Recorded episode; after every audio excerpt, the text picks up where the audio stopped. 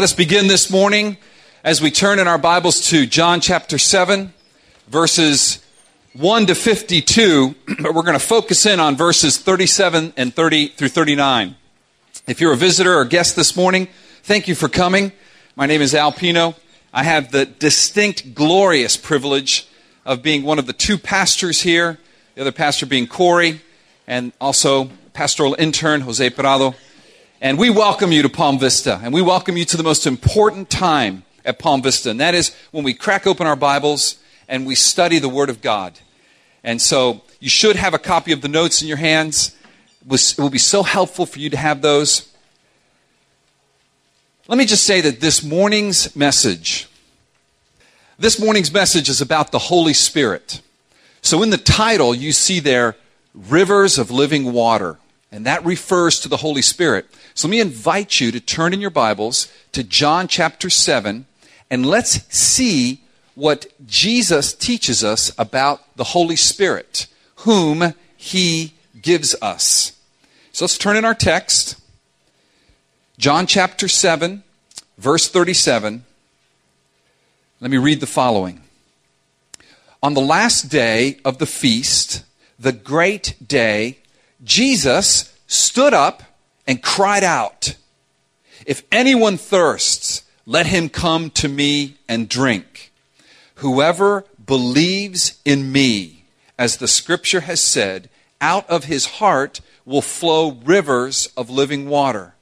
Now, this he said about the Spirit, whom those who believed in him were to receive, for as yet the Spirit had not been given because Jesus had not been glorified.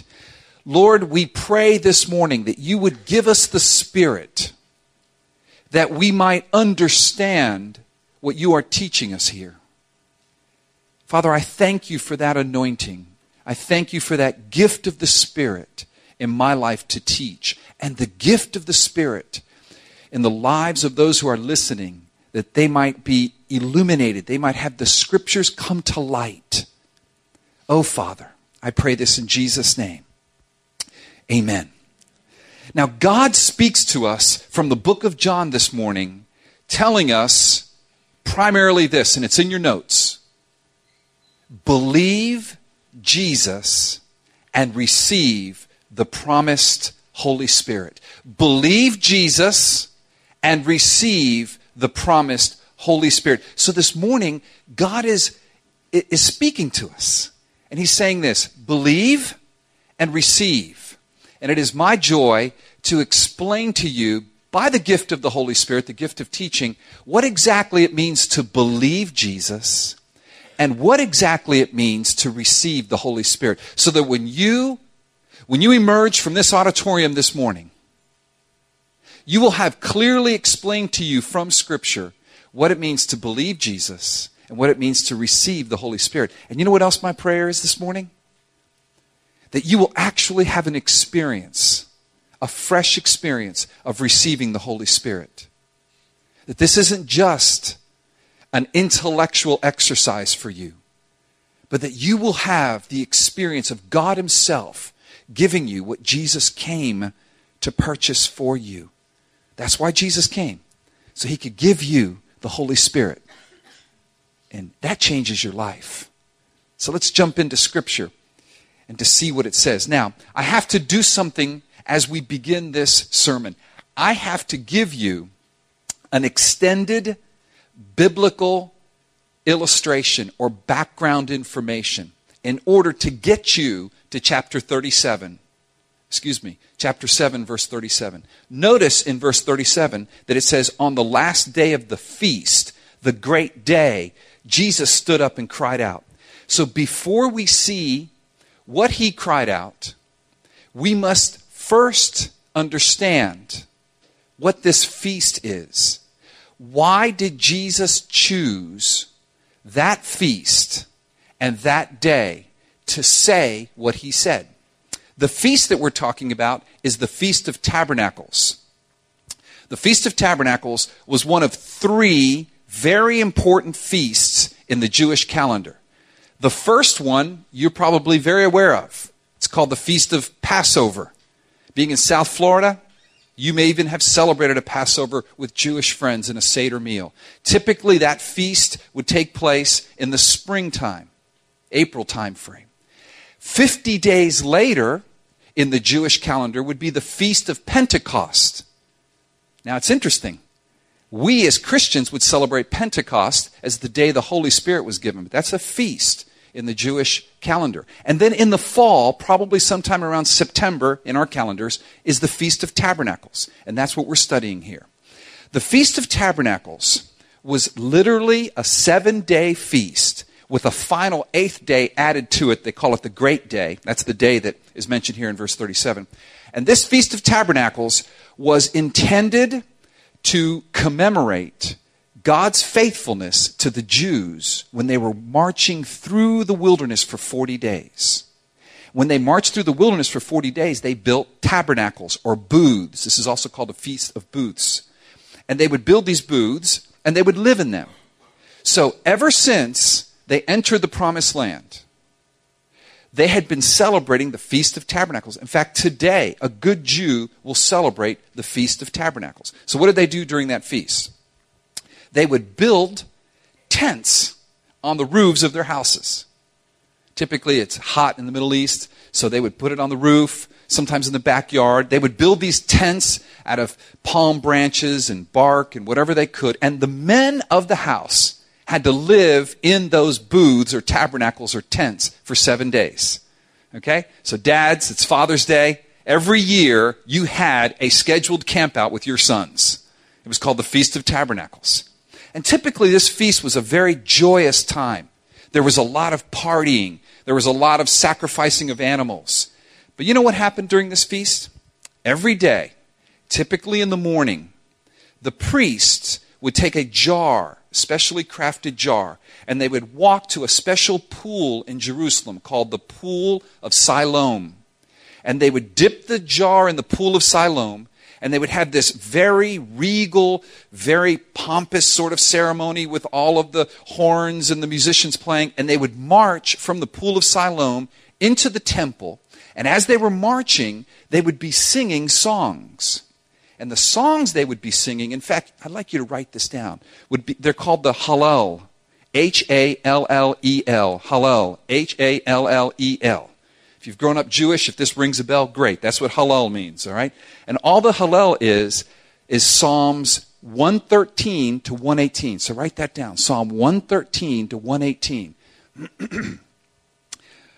And so, if you want to just grab those psalms and sing those, that's what they would do. They would be singing the Hallel, they would be walking into the temple, and then the priest would take this jar, he would walk into the altar in the temple, and he would pour out the water at the base of the altar.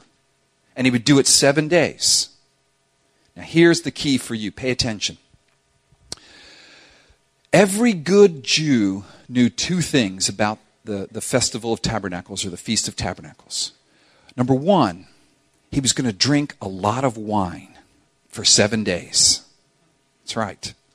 Never get drunk. You can't get drunk, but a lot of good wine was going to be drunk, okay? And number two, he knew that this feast was about water. It was about water. Because remember, this is an agricultural society. So they're pouring out the water and they're saying, Lord, please give us water for our crops because it's the fall and the dry season is coming, right? Remember South Florida, the dry season is basically our winter. And we just now left the dry season. We're now in the rainy season. Without the rainy season, crops don't grow. So they're saying, Lord, give us water. But then the, the religious or the spiritual Jew knew one more thing. Not only was I going to drink a lot of wine for seven days, good Argentinian wine, not only, not only was this about rain for the crops, but the spiritual Jew knew one more thing.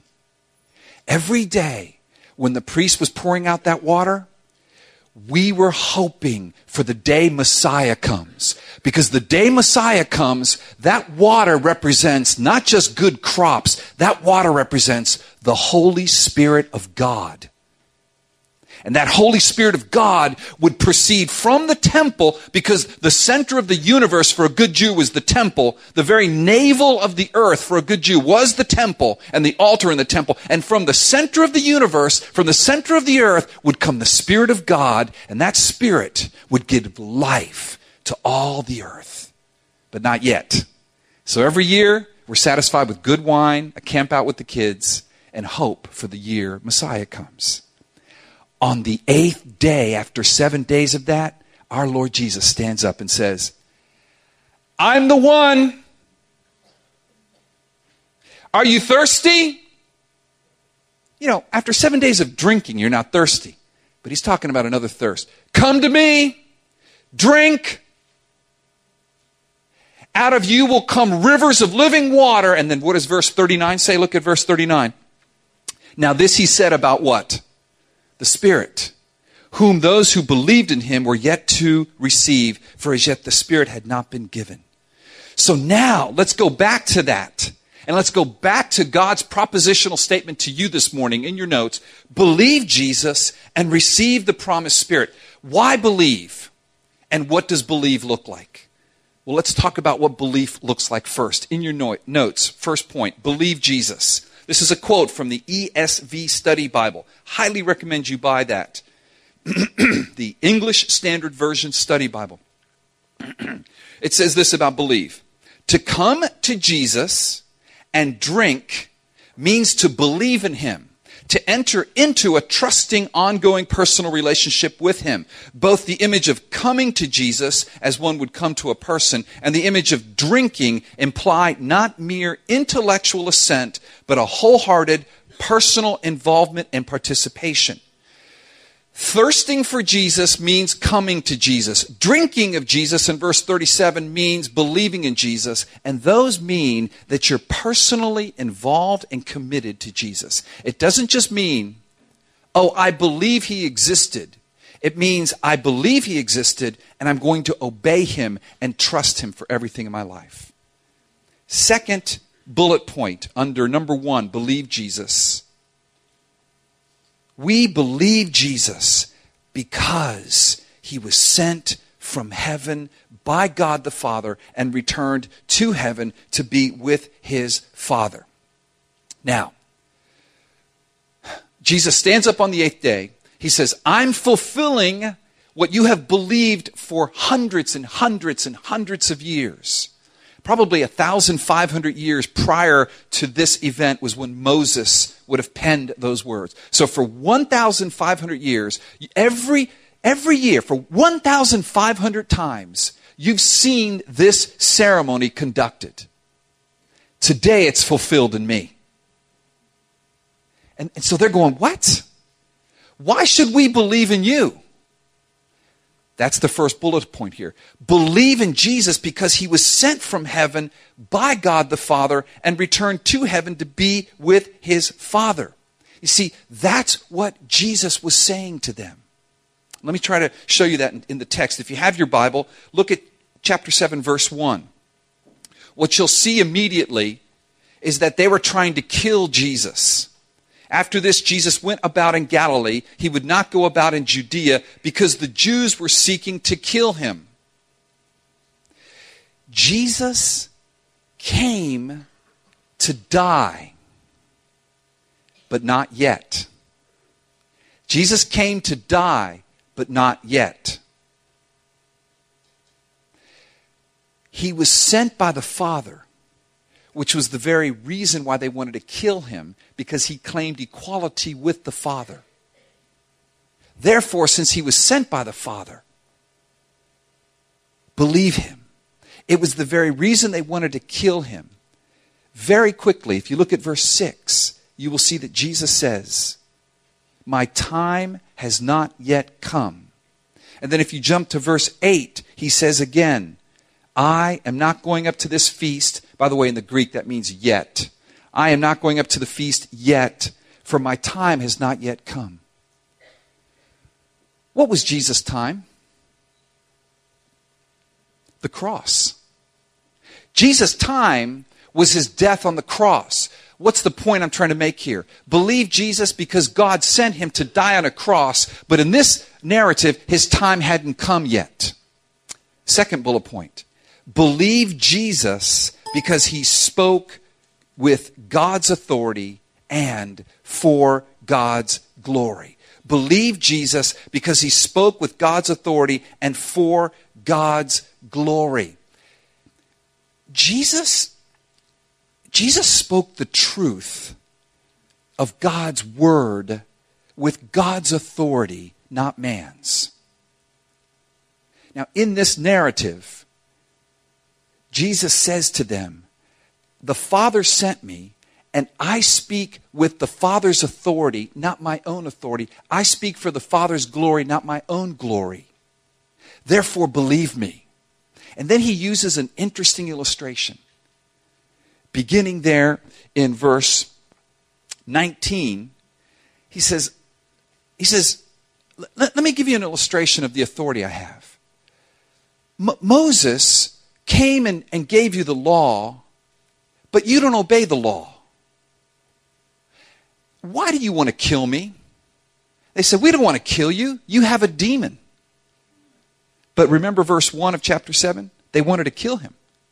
He knew why they wanted to kill him, and here it is. Now, now catch this logic. We're on the second bullet point of believe Jesus because he speaks with God's authority, unlike the Jews.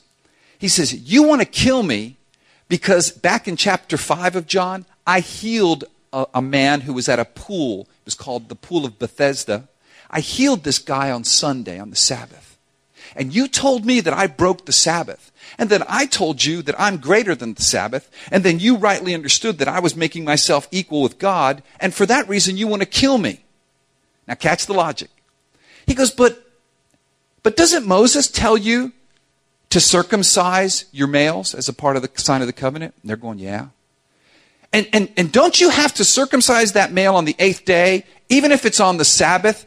Yeah. So you break the Sabbath, because that was considered work, so that you won't disobey God. Yeah? Well, I'm God. Isn't it much better for me to heal? If you're going to circumcise someone on the Sabbath, isn't it even better to heal a man's body and make him whole on the Sabbath? And they went, Yeah. What? Kill him! As, as a matter of fact, when you read this narrative, everybody that hangs out with Jesus, even the officers of the temple that go to arrest him, they say stuff like, well, we didn't arrest him because no one has ever spoken like this guy. And, and, and isn't, could this be the Christ? I mean, who's going to do more than this guy does? And who's going to speak with more authority than he speaks? So, that second bullet point, my friend, believe Jesus. Not just because he was sent from the Father to die on the cross, to raise from the dead and ascend back to the Father, but believe Jesus because he speaks with authority. His authority is the Word. He is the Word. Jesus is the Word. Believe him. Now, here comes the main point of the message. Point number two in your notes. What do we believe?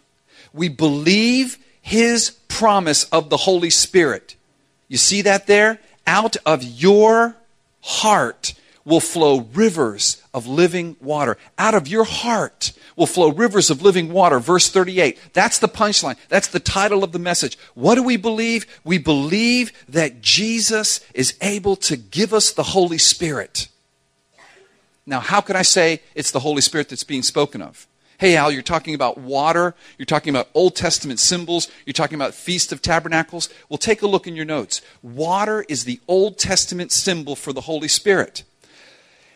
When, when Jesus says, when Jesus says in verse 38, whoever believes in me, as the scripture has said, when he says that, it's not like I can actually point to you a scripture that he's talking about. But I can share with you many scriptures that good Jews would understand. Remember, a good Jew knew three things. I'm going to drink a lot of wine. This is about water for the crops, but it's more than just water for the crops next year. It's about the Holy Spirit that Messiah will pour out on all the earth. And they knew that because of scriptures like these. Read them for yourselves. I'll read them out loud, you quietly. Isaiah 44 3. For I, the Lord, saying, will pour water on the thirsty land and streams of dry on the dry ground. I will pour my what? Spirit upon your offspring and my blessing on your descendants. Ezekiel 36, 25 to 27. I will sprinkle clean water on you and you shall be clean from all your uncleanness and from all your idols. I will cleanse you. I will give you a new heart. Sounds like conversion to me. Sounds like regeneration, your dead heart coming alive to me. Prophesied by Ezekiel in the Old Testament give you a new heart and a new spirit I will put within you. And I will remove the heart of stone from your flesh and give you a heart of flesh. And I will put my what? Spirit within you and cause you to walk in my statutes and be careful to obey my words. But oh, friends, God grabs Ezekiel. He grabs the prophet Ezekiel. Maybe five, six hundred years before Jesus utters his words at the Feast of Tabernacles. God grabs Ezekiel in this next passage and he says, Come over here with me, Ezekiel. In the Spirit, I'm going to take you to the temple. And let's pick up the narrative Ezekiel 47, verse 1. Then he, the messenger of God, brought me, Ezekiel, back to the door of the what? The temple. And behold, what was coming? Water was issuing from below the threshold. So the water that's poured out on the altar is starting to flow from underneath the threshold of the temple. And Ezekiel continues to get this revelation. Toward the east, for the temple faced the east, the water was flowing down from below the south end of the threshold of the temple, south of the altar, south of the altar, south of the altar. Folks, this is Feast of Tabernacles times. This is Messianic prophecy time. Sit up, pay attention. Holy Spirit time, Messiah time, new time. This is our time. Verse 2. Then he brought me out by way of the north gate and led me around on the outside to the outer gate. So he's coming out of the temple in the spirit and he's walking around that faces toward the east. And behold, the water was, what was it? Trickling out on the south side.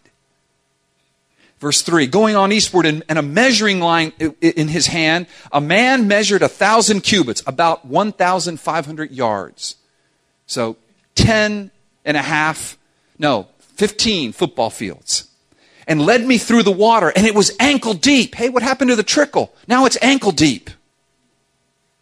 Ankle deep. Verse 4. Again, he measured a thousand, another 1,500 yards, and led me through the water. And this time it was knee deep. And again, he measured a thousand, another 1,500 yards, and he led me through the water, and he was waist deep. And again, he measured a thousand, and it was a river that I could not cross through, for the water had risen. It was deep enough to swim in, a river that could not be passed through. And he said to me, Son of man, have you seen this? Oh, this is the passage they were thinking of when Jesus stood up, my friends. They knew this passage. Then he led me back to the bank of the river. And as I went back, I saw on the bank of the river very many trees on one side and on the other. And skipping down to verse 12, and on the banks on both sides of the river, there will grow all kinds of trees for food. Their leaves will not wither and their fruit fail, but they will bear fresh fruit every month. Do you know a tree that bears fresh fruit every month? This is God time. This is God doing something in you that you could never do yourself. This is supernatural. This is the Spirit of God in your life. Because the water from them flows from the sanctuary, and their fruit will be for food, and their leaves for healing. What does it mean to have the Holy Spirit in you, flowing out of you like rivers of living water? It means a fruitful life. It means you're a healing life. And it means the gospel of Jesus has captured you.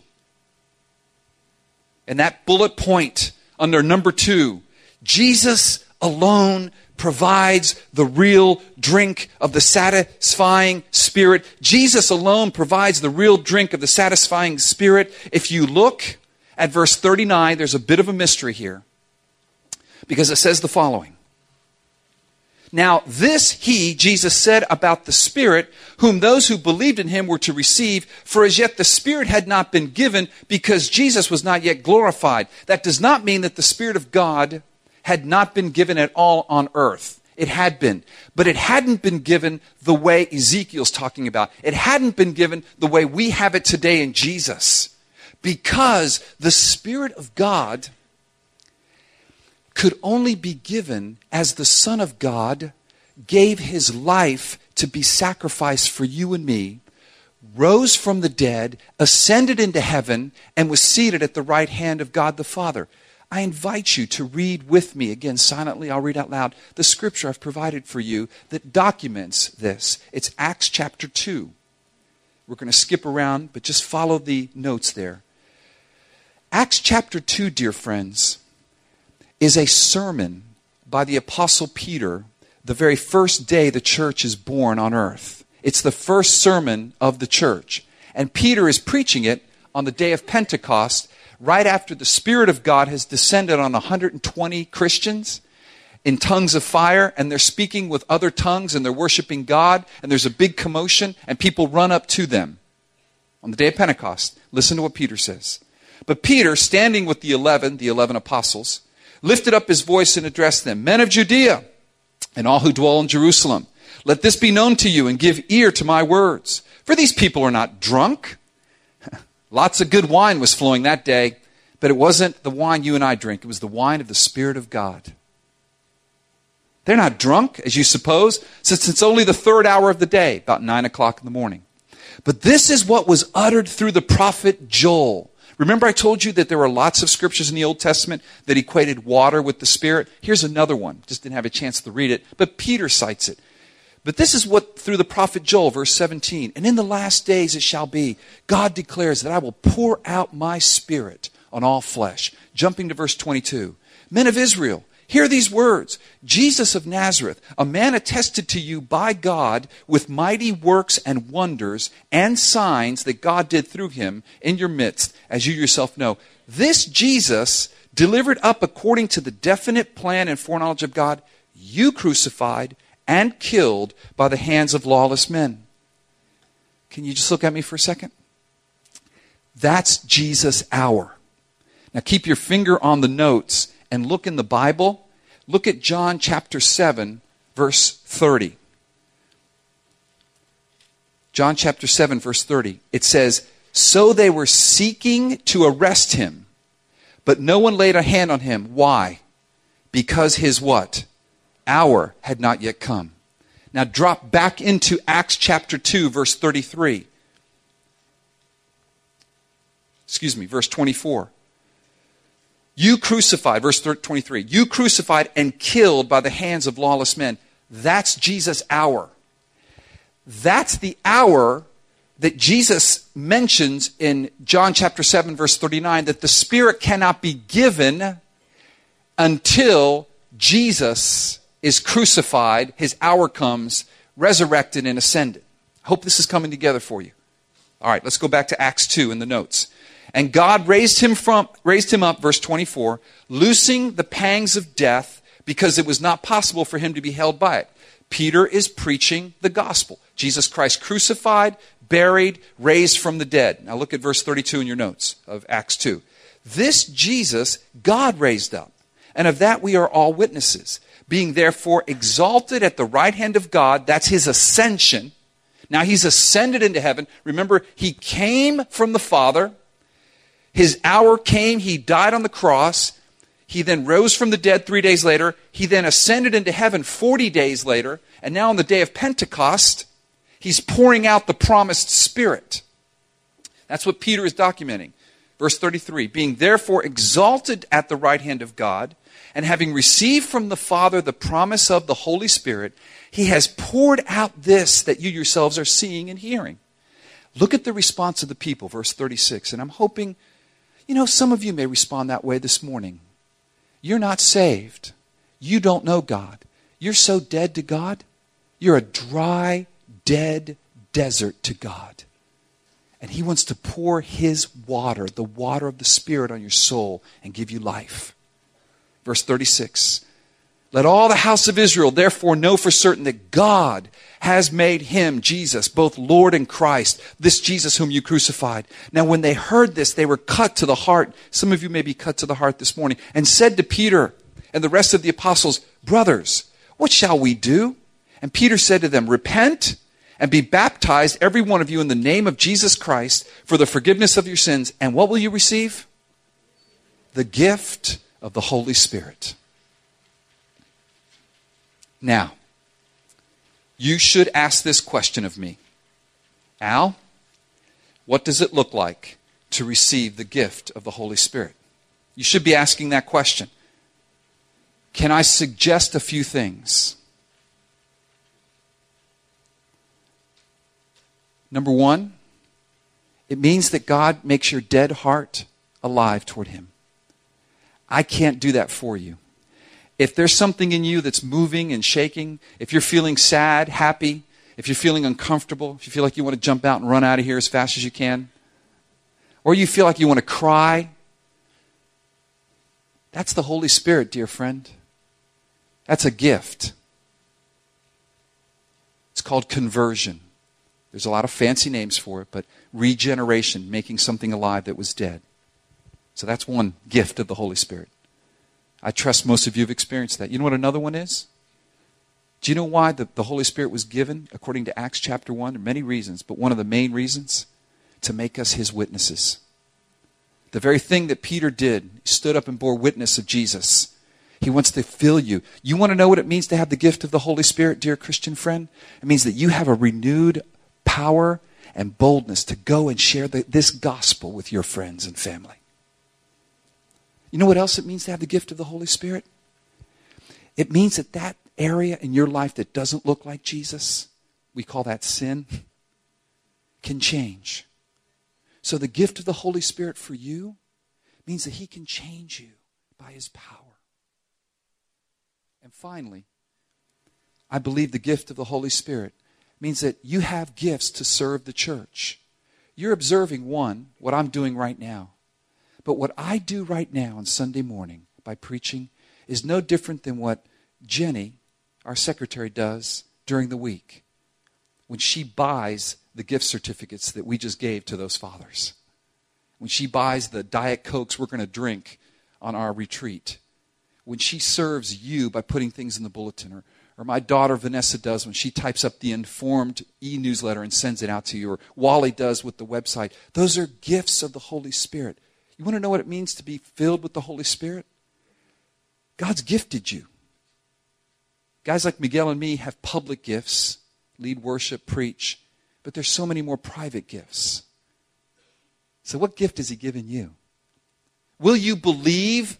Will you come to Jesus? Will you believe and receive the Holy Spirit?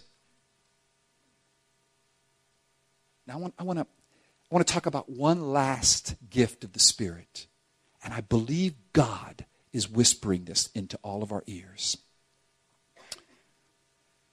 The last gift of the Holy Spirit I'm going to talk about is actually on the application page. So would you turn there? I believe it's the third page of your notes.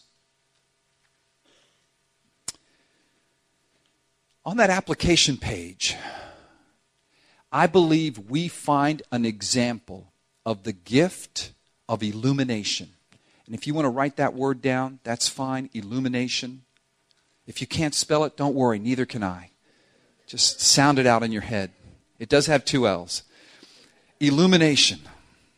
Doesn't it, Corey? Illumination. Okay. Illumination. All that is, it's, it's the ability to understand God's word properly. Church, for four weeks, God's been talking to us about understanding His Word. It started when I began preaching about Jesus being the bread of life. It's continued when Corey gave the outstanding message about Jesus having the words of life coming to Christ, feeding on Jesus' words. I believe this is a word for us. The gift God wants to, to give you is joy in reading His Word and understanding His Word. And let me use the Old Testament to encourage you with this. What you have before you is Nehemiah chapter 8, sections of it. And let me give you some background. Nehemiah chapter 8 was written probably about 500 BC. And it was written to chronicle or to, to give a history of Jews who had been sent, deported to Babylon, modern day Iraq, because of their disobedience to God. And now they came back to Jerusalem and they were rediscovering their faith. So this is written to believers who have slid away from God. And it's the story of how God led them. So let's pick up the narrative. Verse 5, there in your notes, Nehemiah 8. And Ezra, who was the priest, opened the book. This is the Bible, what they had, the Old Testament back then, the book of the law, in the sight of all the people, for he was above all the people. And as he opened it, all the people stood out of reverence for the word. Verse 6.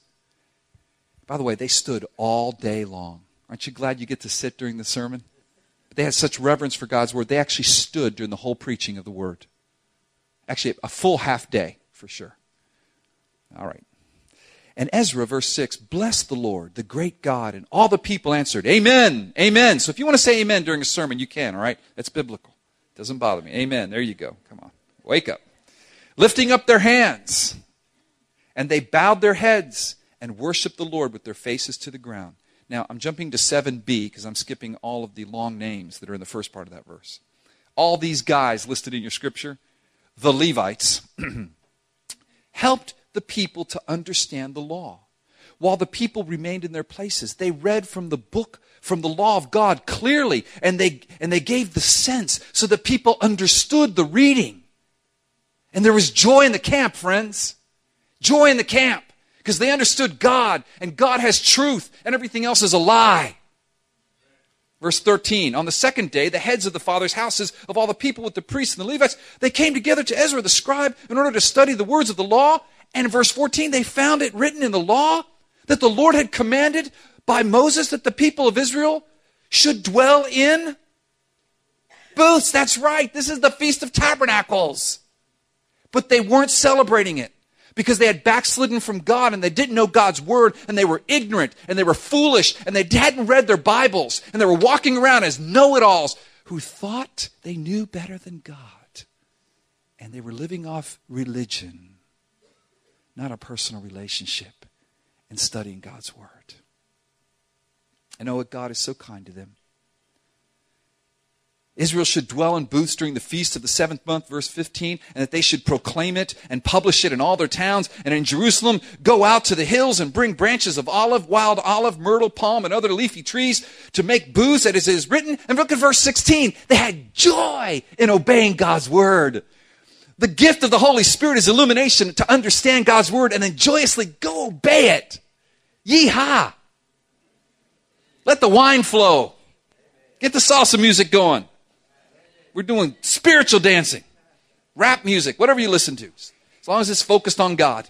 So the people went out and brought them and made booths for themselves, each on his roof. See, they built them on the roofs of their houses. And in their courts, and in the courts of the house of God, and in the square at the water gate, and in the square at the gate of Ephraim, and all the assembly of those who had returned from the captivity made booths and lived in the booths for the day now, notice, they hadn't been obeying this for a long time. How do I know that? Because look at this next part. For from the days of Yeshua, that's Joshua, Moses' right hand man who took Israel in, the son of Nun, to that day, so a long time, the people of Israel had not done so. And there was very great what? Rejoicing. It's fun to read God's word. It's fun to understand God's word. We should obey God's word. God's word isn't meant to just be read and say, oh, that's a nice intellectual exercise. God's word is meant to be read. You put it down, you get on your face and you go, yes, God, I'm going to obey it by your grace. And you get up and you go, wow, we're obeying God's word. That's the gift of the Holy Spirit, friend. And day by day, from the first day to the last, he read from the book of the law, and they kept the feast seven days. The wine flowed. And on the eighth day, the eighth day, the eighth day, the day that Jesus stood up and said, I am that water. I am the one who gives you the Spirit. There was a solemn assembly according to the rule. And look at chapter 9, verse 3. And they stood up in their place and read from the book of the law of the Lord their God for a quarter of the day, standing. For another quarter of it, they made confession and worshiped the Lord their God. Some of you need to bow your knee and receive the work of the Spirit of re- regeneration, conversion to Christ. Most of the rest of us need to receive the gift of the Spirit of illumination, of conviction and courage, of seeing Jesus as bigger than our sin, of courage to witness for Him, of power and of gifts. So I want to give space for that right now. So would you please bow your head and worship? Bow your head just right where you're seated there. Don't stand. Just bow your head for a moment. Let's be as still as we can. God is working.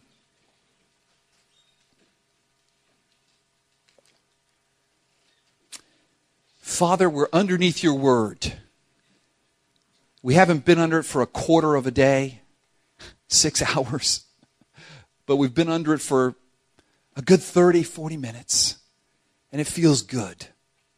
It's good for me. I'm thirsty for this. And so, God, if there's a soul here in this room that has been dry and dead, would you give them the gift of the Spirit of regeneration, conversion?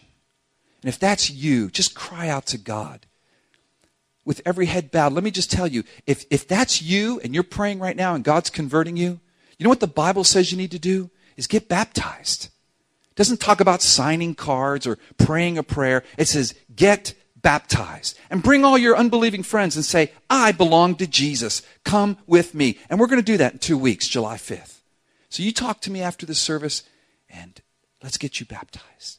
Lord, I trust for the rest of us who know you, Lord, we are dry in other areas.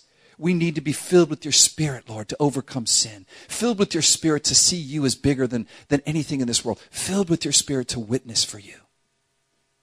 Filled with your spirit to identify gifts and begin to serve with those gifts. So fill us, God. Just cry out to him in your own heart. Say, Lord, fill me. I believe. Now I receive. I believe.